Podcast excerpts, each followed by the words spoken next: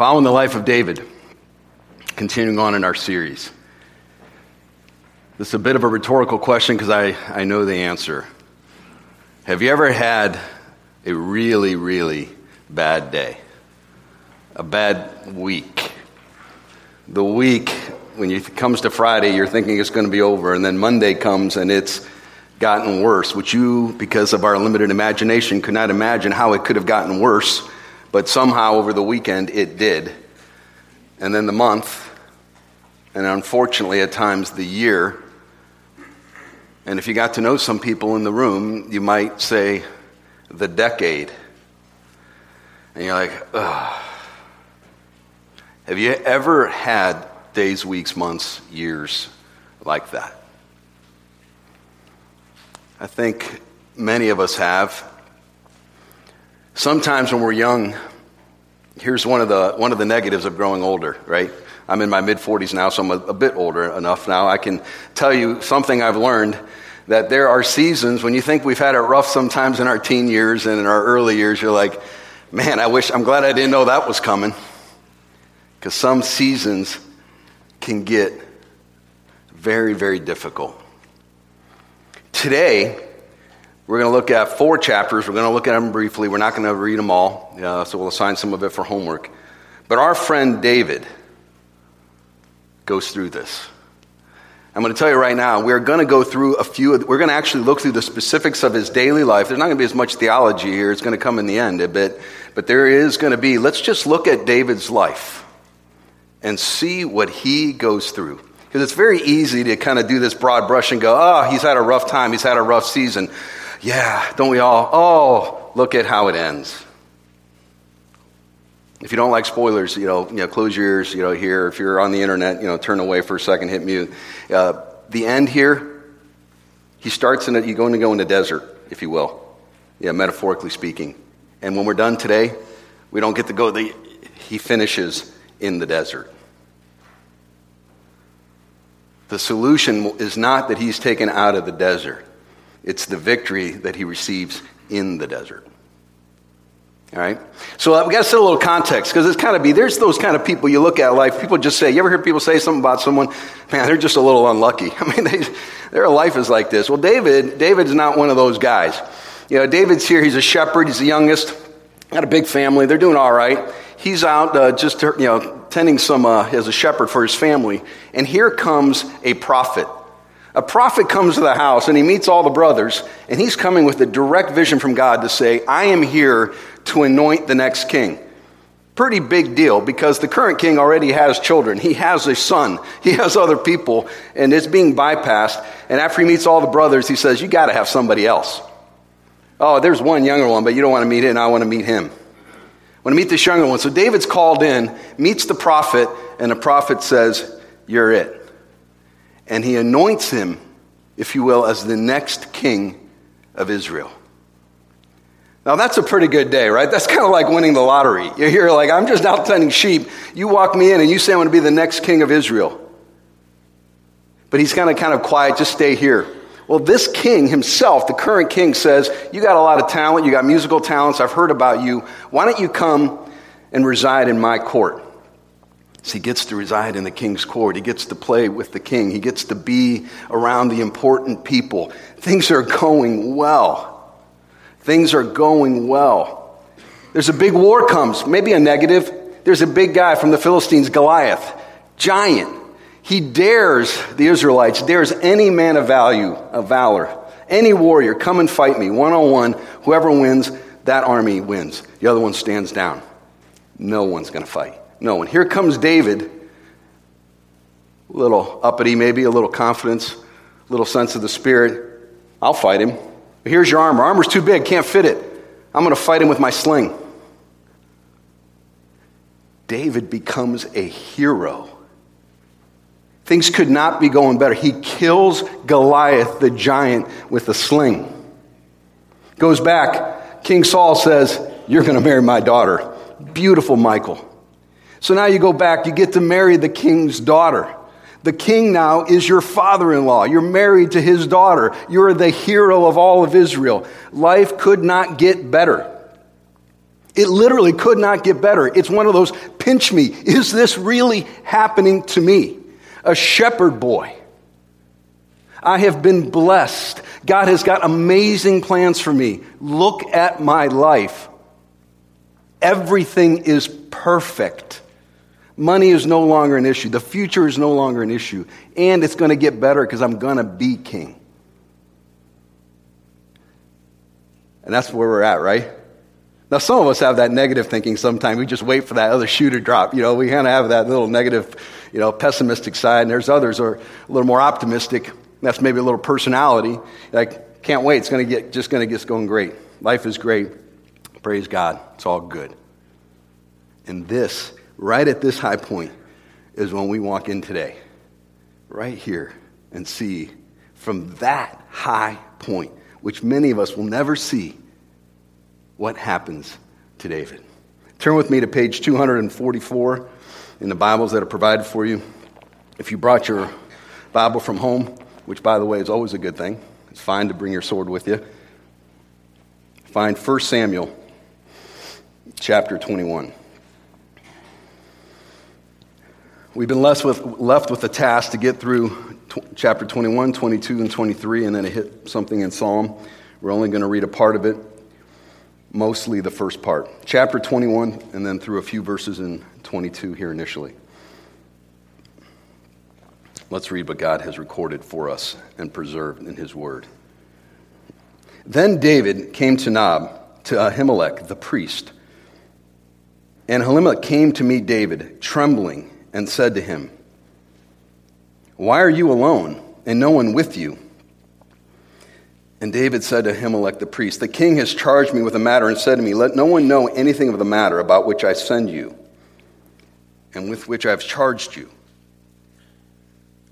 I have made an appointment with the young men for such and such a place. Now then, what do you have on hand? Give me 5 loaves of bread or whatever is here." And the priest answered David, "I have no common bread on hand, but there is holy bread, if the young men have kept themselves from women." And David answered the priest, "Truly, women have been kept from us as always when I go on an expedition. The vessels of the young men are holy even when it is an ordinary journey. How much more today will their vessels be holy?" So the priest gave him the holy bread, for there was no bread there, but the bread of the presence, which is removed from before the Lord to be replaced by hot bread on the day that it is taken away. Now a certain man of the servants of Saul was there that day, detained before the Lord. His name was Doeg, the Edomite, the chief of Saul's herdmen. Then David said to Ahimelech, "Then have you not here a spear or a sword at hand? For I have brought neither my sword nor my weapons with me, because the king's business required haste." And the priest said, "The sword of Goliath the Philistine, whom you struck down in the valley of Elah, behold, it is here, wrapped in a cloth behind the ephod. If you will take that, take it. For there is none but that here." And David said, "There is none like that. Give it to me." And David rose and fled that day from Saul and went to Achish, the king of Gath. And the servants of Achish said to him, "Is not this David, the king of the land? Did they not sing to one another of him in dances? Saul has struck down his thousands, and David his 10,000s. And David took these words to heart and was much afraid of Achish, the king of Gath. So he changed his behavior before them and pretended to be insane in their hands and made marks on the doors of the gate and let his spittle run down his beard. Then Achish said to his servants, "Behold, you see, the man is mad. Why then have you brought him to me? Do I lack madmen that you have brought this fellow to behave as a madman in my presence? Shall this fellow come into my house?" Next chapter. And David departed from here, and he escaped to the cave of Adullam. And when his brothers and all his father's house heard it, they went down there to him. And everyone who was in distress, and everyone who was in debt, and everyone who was bitter in soul gathered to him. And he became captain over them. and there were with him about 400 men. Skip ahead to chapter 23. We'll read the first 5 verses and the 12th verse.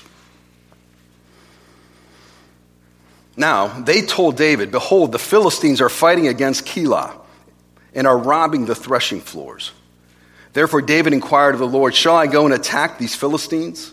And the Lord said to David, "Go and attack the Philistines and save Keilah." But David's men said to him, "Behold, we are afraid here in Judah. How much more than if we go to Keilah against the armies of the Philistines?"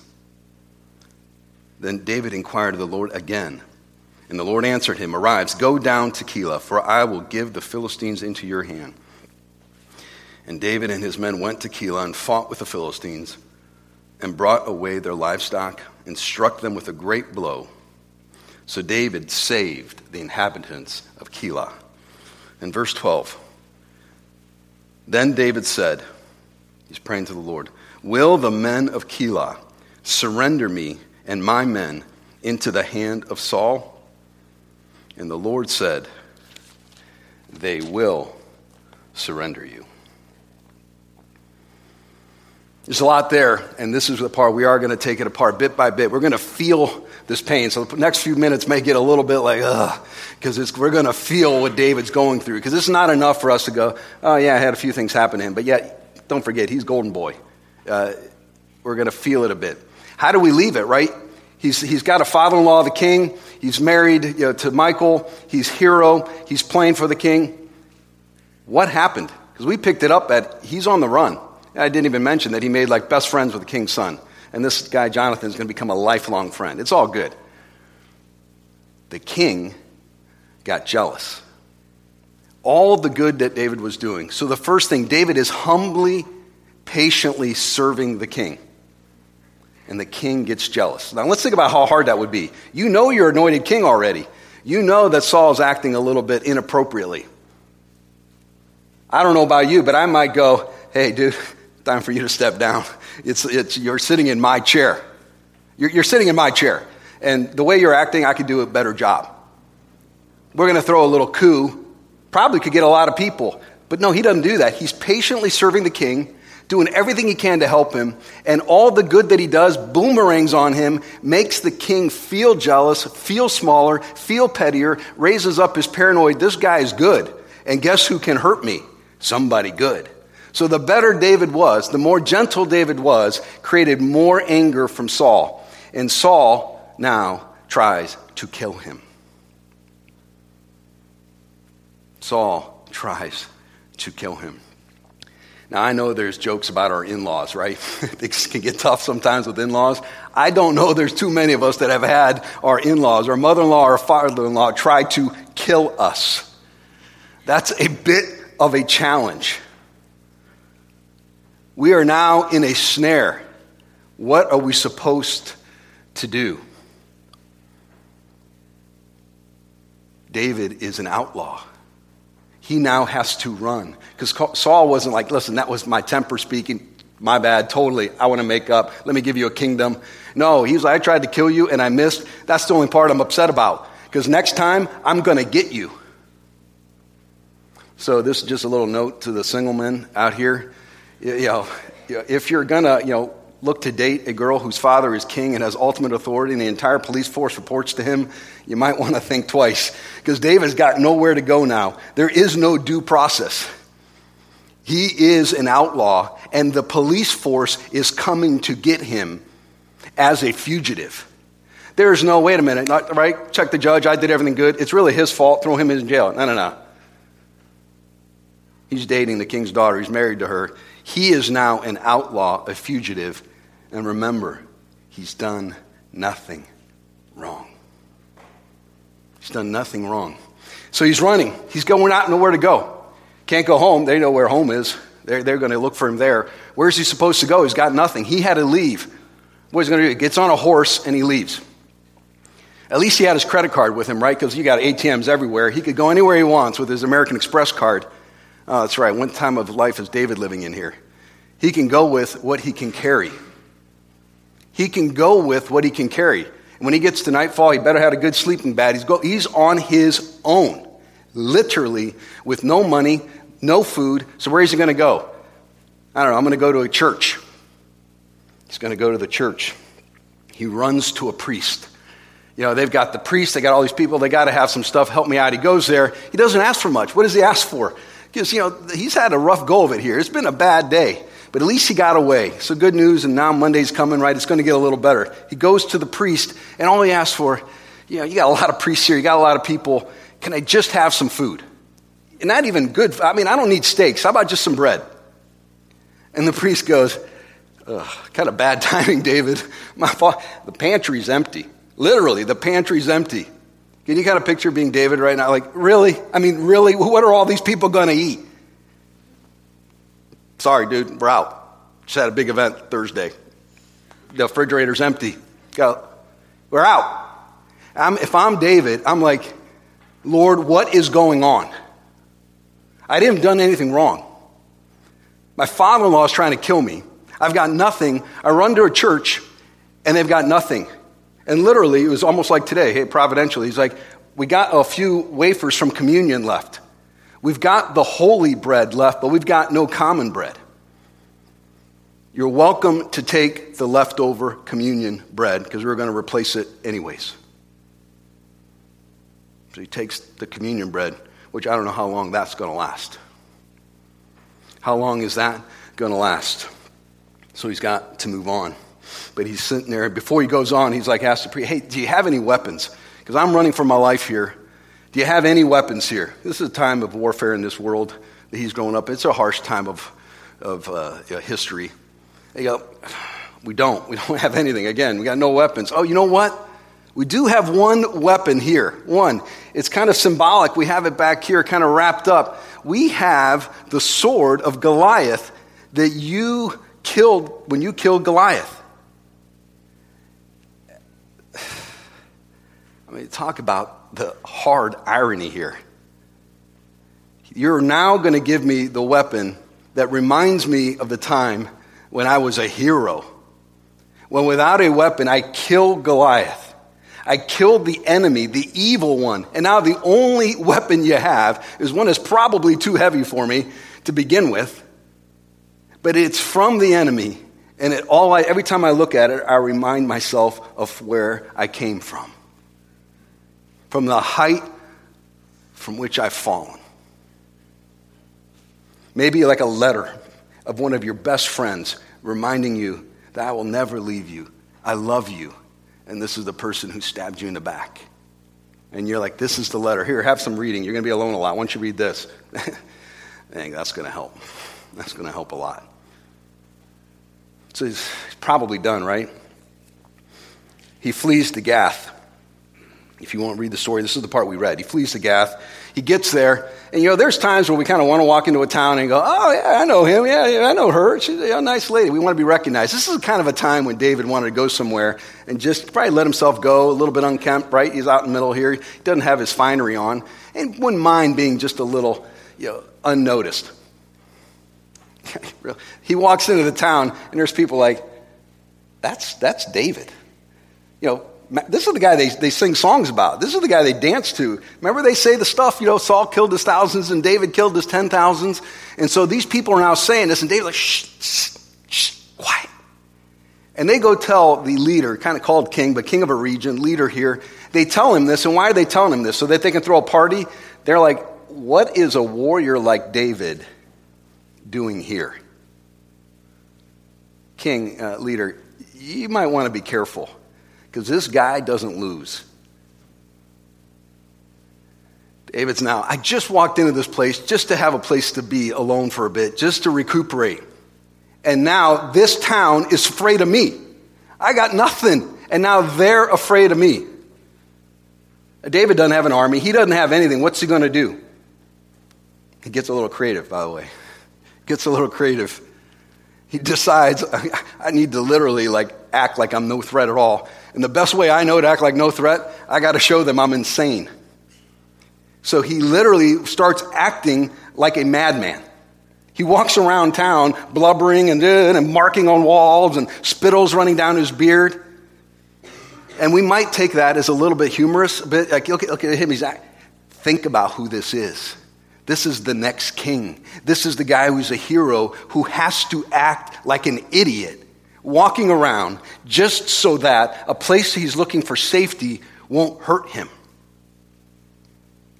Oh, how the mighty have fallen, walking around with spittle on his beard, acting like a madman.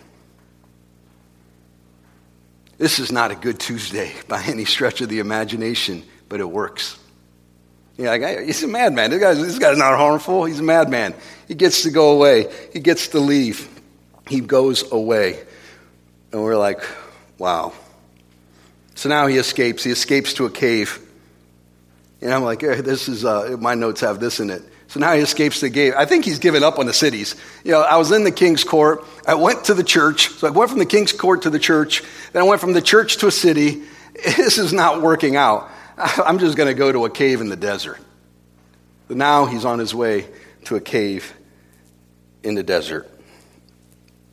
How the mighty have fallen.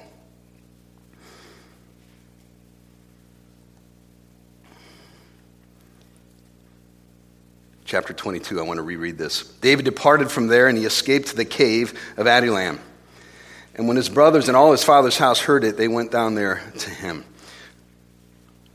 And everyone who was in distress, and everyone who was in debt, and everyone who was bitter in soul gathered to him. And he became captain over them, and there were with him about 400 men. And if we read that last part first, I probably should have done that. Read the last. Hey, all of a sudden, David's got a little army of 400 people. Hey, things are looking up. How did he get this army? He goes into this cave, goes into the desert, and guess who's attracted to him? Did a bunch of people leave, you know, Saul's court? Everybody come riding in with white horses and big spears? Did they bring the bazookas and say, hey, you know, we got it all now. We've got everything you need. No, everybody who was in debt, everybody who's outcast from society, everybody who was bitter and angry, they ran to him. David's like, this is who I'm attracting now. This is who I'm attracting. He's got this ragtag group of in-debt, broken-down people that were outcast from their society that said, hey, David, we'll be with you. Yeah, no duh, no one else will have you. He's got this little ragtag group. He's got a few followers. One of the parts that we didn't read, and I'll save us from the reading, but if you read a bit at the end of chapter 22, remember that guy Doeg? We just read about him a little bit. David now is going to feel really, really bad. So he went to the priest. He asked for some bread, and the priest asked him, oh, how can I help you? What mission are you on? And David told him an untruth. David said, I'm here on a king's mission. We're here, and we had to go so fast, we didn't get a chance to get our weapons, we didn't get a chance to pack any food. So the priest, believing that, why would you not, helped him out. He gave him whatever they had, right? He gave him Goliath's sword, he gave him a little bit of the holy bread, and he goes, well, Saul sends somebody to these priests, to their town. And he says, why did you help David? He's against me. He's like, we didn't know anything. We didn't do anything. He said he was working for you. He said he's on a mission from you. We gave him just a little bread and one sword. And so Saul instructs his followers to kill them, to kill all the priests. Now, even Saul's followers had a little bit of a heart. They're like, we don't want any part of that. So this guy, Doeg says, Saul goes, well, then you do it, Doeg. You seem like you want to rise up. Seems like you're ambitious. And he does. Kills them all. Kills tens and tens and dozens of them. And he takes it further. He kills their wives. He kills their kids. He kills their calves. He kills their animals. He destroys the whole city. Now, can you imagine how David feels here? I went there. I just asked for help. I told them a bit of untruth. They're in trouble because of me. And they're all dead. If you weren't feeling low, you're really feeling low now. I mean, many, many women and children and priests are dead. And you could feel that. You had a lot to do with it. You had a lot to do with it. Then we jump ahead. This is how you're feeling and what happens in chapter 23. You probably have a hard time getting up out of bed in the morning. You've maybe lost your appetite. You're like, I can't really do much today. So people come to you, and do they come with a good word and a hug? No, what do they come? Hey, David, we know you're kind of got some skills with a sword. Philistines are attacking Keilah up the road, and we're kind of thinking that you can help us. Yeah, because they're the Philistines, this big, massive army, the Philistines. We heard you got a couple ragtag guys. Could you help us? Now, if God wouldn't control my tongue, this would be the time and place in my life where I'd say, are you kidding me? I got a little bit on my plate right now. I don't know if you've noticed, but I've got the king's whole army against me. I'm sitting in a cave. I've got nothing, and you're asking me. You've got the nerve to ask me for help. So what does David do? He helps him. David helps him. He prays to the Lord first. He prays, God, should I do this? These are one of those tough questions, right? You know, you have to, you know, should I help? Should I not? I got nothing left. I mean, I got literally, emotionally, physically, I've got nothing left. But I've got my God. And Lord, if you tell me this is what I'm supposed to do, I'll go help him. So he helps him. And God is with him. And guess what, you know, just like, guess what happens with David? What happens to the Philistines? What do you think happens to the Philistines? Yeah, David and God's grace takes care of them. And I'm thinking as I'm reading all this, you know, and I remember stories from Sunday school. All right, now we're finally looking up. Now, okay, it was a bad season, right? Bad seasons happen. Now things are looking up. We're back on track. We're winning again. So what happens next? This one's a big deal. When you're at your lowest, when you're physically down in the dumps, and maybe just a glimmer. People ask for help. They still remember you have some strength. Ask for your help. You help them. Good. And Saul's coming. They hear about this battle. They're going to come to Keilah now. And David goes, God, will the Keilites, will they protect me? Or will they betray me? So you're praying to your Lord now.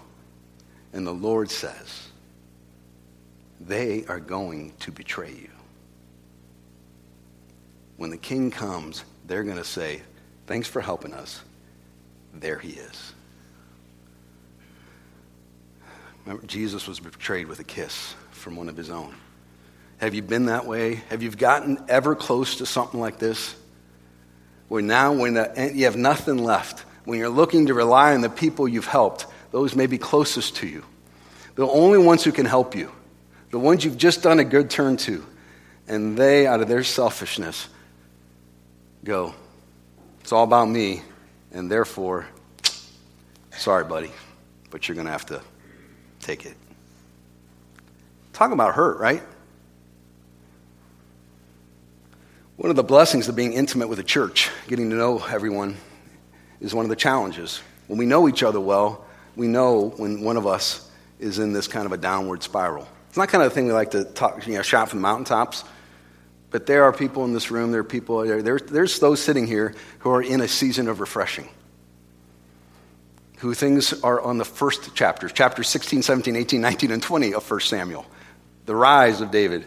There are those in chapters 21, 22, and 23 when, if you will, all hell breaks loose on them, on this earth.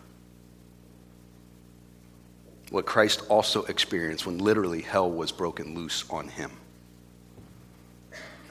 Hurt when Satan himself comes against. In that moment, what do? Well, let's start with how do we feel? Because we have to deal with feelings, right? How do we feel? Depressed? Forsaken? Confused? Angry, loss of energy, humiliated, right? All of these things. And that's all real. It's all very real. And that's what the evil one will want us to think, because they're going to feel like we've been lost. Maybe we might even feel so far as that God is against us. Not just that he's forgotten us, but that he's actually against us. Could you imagine David thinking that, God, what did I do? Why are you so against me? But in the miracle that is Scripture, if you ever want to know why you should get to know Scripture, This is a great, great example. If you don't know and study the Bible, you will not know things like this. And this takes time and effort. Psalm 34. Turn with me to Psalm 34. Page 463. Psalm 34 has a heading. The heading of Psalm 34... And if we were just reading through the Psalms, we may not think much about this, but here's the heading on Psalm 34. This is a psalm of David when he changed his behavior before Ahimelech so that he drove him out and he went away. This is the psalm of David written in his diary during the day that he had to act like a madman in front of Ahimelech when he was running from Saul. So this psalm is written by David for this moment, for this period in his life. You know, it was he still had a little bit to go. We went further, but this is during his time of acting like a madman. What is in his mind? What is in his heart? What is in his pen to write? I'll tell you right now, sometimes when I'm down, when I'm really hurting, when I feel like it's coming at me in every which way, I'm in the storm, as we sang, and the oceans are rising and the storm. It's hard sometimes to even read something like this, what we're going to see, let alone write it. But let's see where David's heart was at. Follow along with me. I will bless the Lord at all times. His praise shall continually be in my mouth. My soul makes its boast in the Lord. Let the humble hear and be glad. Oh, magnify the Lord with me, and let us exalt his name together. I sought the Lord, and he answered me, and he delivered me from all my fears. Those who look to him are radiant, and their faces shall never be ashamed. This poor man cried, and the Lord heard him, and he saved him out of all his troubles. The angel of the Lord encamps around those who fear him, and he delivers them. Oh, taste and see that the Lord is good. Blessed is the man who takes refuge in him. Oh, fear the Lord, you his saints, for those who fear him have no lack. The young lions suffer want and hunger, but those who seek the Lord lack no good thing. Come, O children, listen to me. I will teach you the fear of the Lord. What man is there who desires life and loves many days, that he may see good? Therefore, keep your tongue from evil and your lips from speaking deceit. Turn away from evil and do good. Seek peace and pursue it. The eyes of the Lord are toward the righteous, and his ears toward their cry. The face of the Lord is against those who do evil, to cut off the memory of them from the earth. When the righteous cry for help, the Lord hears, and he delivers them out of all their troubles. The Lord is near to the brokenhearted, and he saves the crushed in spirit. I got this word underlined 3 times. Many are the afflictions of the righteous, but the Lord delivers him out of them all. He keeps all his bones, not one of them is broken. Affliction will slay the wicked, and those who hate the righteous will be condemned. The Lord redeems the life of his servants. None of those who take refuge in him will be condemned. Psalm 34 is our application part. We see what was going through. We had to go through what was going through, but what is in David's heart? What is in his mind? What is in his hand to pen? Who can write this? I will bless the Lord at all times. We sing songs like this. Again, we sang 2 today, Oceans and Through the Storm. When the waves are up to my eyeballs, what does God do? He keeps the waves just below our eyeballs. One of our key takeaways here, this is probably the main takeaway for us. God does not save us from trouble. Many are the afflictions of the righteous. Many. God saves us through trouble. In the Christian church, a lot of times we go through life and we're like, say, why is this happening to me? Why this and a fourth and a fifth? God, where are you? When this storm hits us, it's not that God has never promised us to keep us from the storm. Never, never, never. And Satan wants to flip that on us. Well, there's your God. I'll show you where my God is. My God is going to be the anchor. We're saying that, right? The anchor. My God is the God who's going to get me through the storm. Don't ever, ever make me try and say that my God will protect me from the storm. He will protect me through the storm. He was not promising David a life of ease. He was not promising a continual trajectory upward. He was promising his mercies for the day, for the hour, and sometimes for the minute. I will see you through. And we need to have a proper definition of this because we get lost sometimes. We can sometimes believe that when it's the third and the fourth and the fifth issue, but I took you through 12 major issues of David. And when we get to number 7, 8, and 9, all right, that's it. So, where's God in this? Clearly, I'm not either in his camp. He doesn't love me anymore. God is not at work. I'm like invisible here. Because when you get to 8 storms, that's clearly a different issue. We can all handle 2 or 3, maybe 4. When it gets really intense, we need to know that God promised not from, but through. Not from, but through. We need to read it. It's all underlined here for me. Verses 17, 18, 19. When the righteous cry for help, the Lord hears, and he delivers them out of all their troubles. The Lord is near to the brokenhearted, and he saves the crushed in spirit.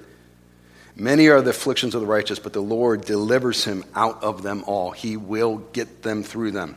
Many are the afflictions. And by the way, if you look at verse 21, afflictions will slay the wicked. What it's telling us there, it says it's going to rain on the just and the unjust. That's another verse in Scripture. It says afflictions will come to everybody, but the afflictions will slay the wicked. It sure don't look like it's slaying Saul right now. I didn't say right now. I said it will. And that's as good as gold. And I said, I will take you out of this. Well, I'm still in it. I didn't say right now. I said, I will. So this is the thing we need to remind ourselves, right? We need to speak to ourselves the truth of Scripture. You want to be powerful in the Spirit? Be powerful. We need to speak to ourselves the truth. We can't speak to ourselves lies. When we speak lies to ourselves, we're going to be weak. And the enemy's giving us lies all day long. We've got to speak truth. So the truth is that God will get me through it. And that God will vindicate and he will save me fully and ultimately. God will save me fully, 100%, and ultimately. It means it will end with my victory. It will end with vindication. It will end in righteousness. It will end in peace and prosperity. But that may not be today. And that the enemy will end. Those, Saul, if you will get what he has coming to him for the wickedness that he was doing. Maybe not today, but he will get fully and ultimately. Fully and ultimately. And that is something that is critical for us to believe and understand. A couple quick subpoints. I don't think we can go through all of this without having a few learning points that are brief. Attitude is important. Verses 1-3, David starts with, I will bless the Lord at all times. This is a truth. It says, I will feel like blessing the Lord at all times, right? He's like, yeah, I didn't say feel. I said, I will. I was thinking about my brother-in-law, and I'm seeing his daughter in here. It's just a quote he said to me, my whole life, motion brings emotion. And I'll never forget that. It is, I will bless the Lord even when I don't feel like it because I'm in the storm, because that's what I've decided to do. That is my attitude because he is God, and I know he will save me ultimately and fully. Therefore, I can bless him truly in a good spirit, with a good heart, and with a good attitude. Why are you smiling? Why are you smiling? If anyone should not be smiling right now, it should be you. You should not be smiling. Either you're kind of, I don't know what's wrong with you, but you should not be smiling. And God is going to take care of all of this. Well, he sure hasn't yet, I know. That just means I'm one day closer to when he will. And what if you die? And then in that day, know that I've been vindicated. In that day, know that he has saved me ultimately. In that day. That's why we can smile. That's why we can have a good attitude. That's why David had a good attitude when he didn't do anything wrong. Subpoint, let's not confuse this. This is just a little bit for us. Let's not confuse when we get in discipline of God and sin.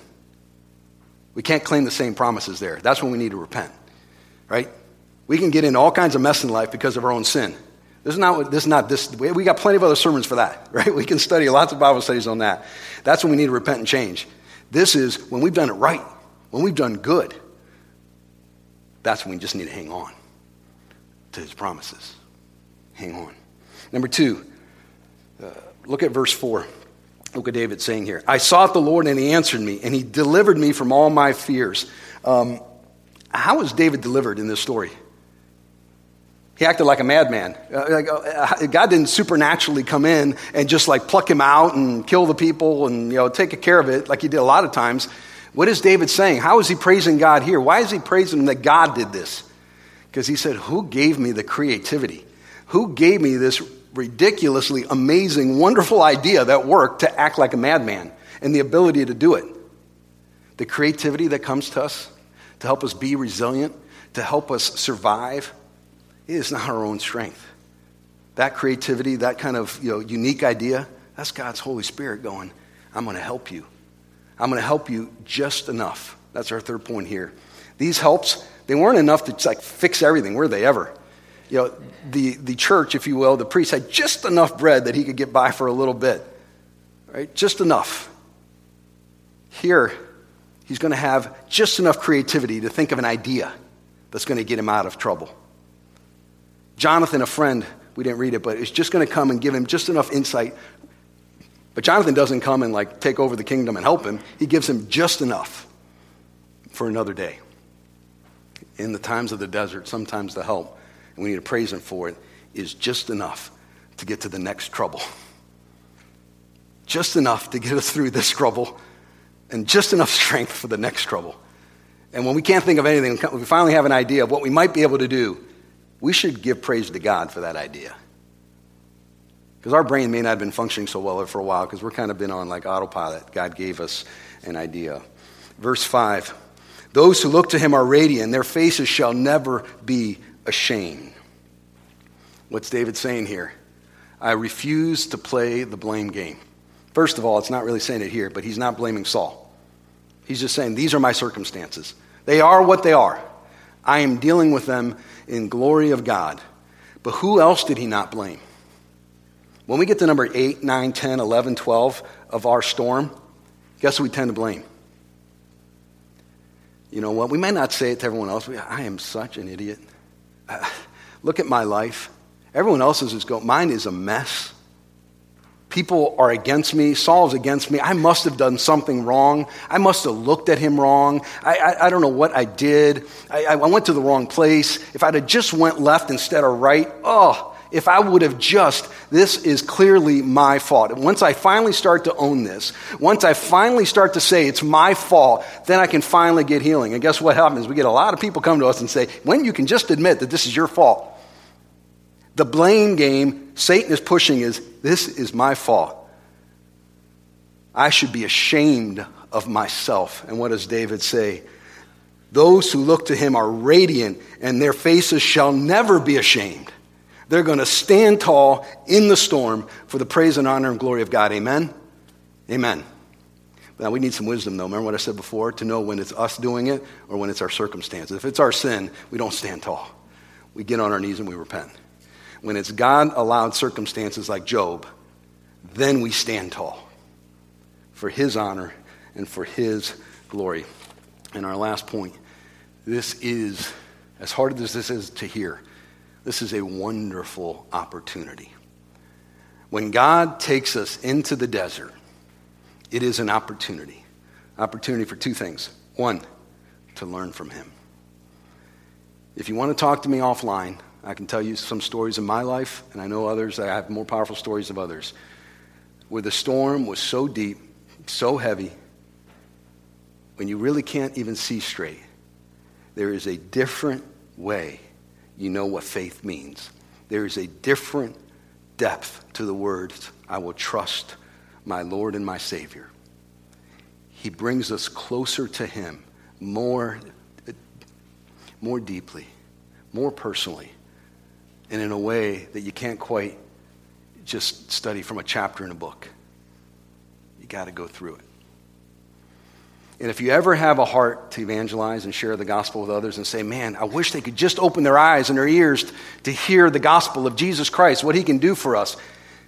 When you're a golden boy or golden girl, when everything's going great, right?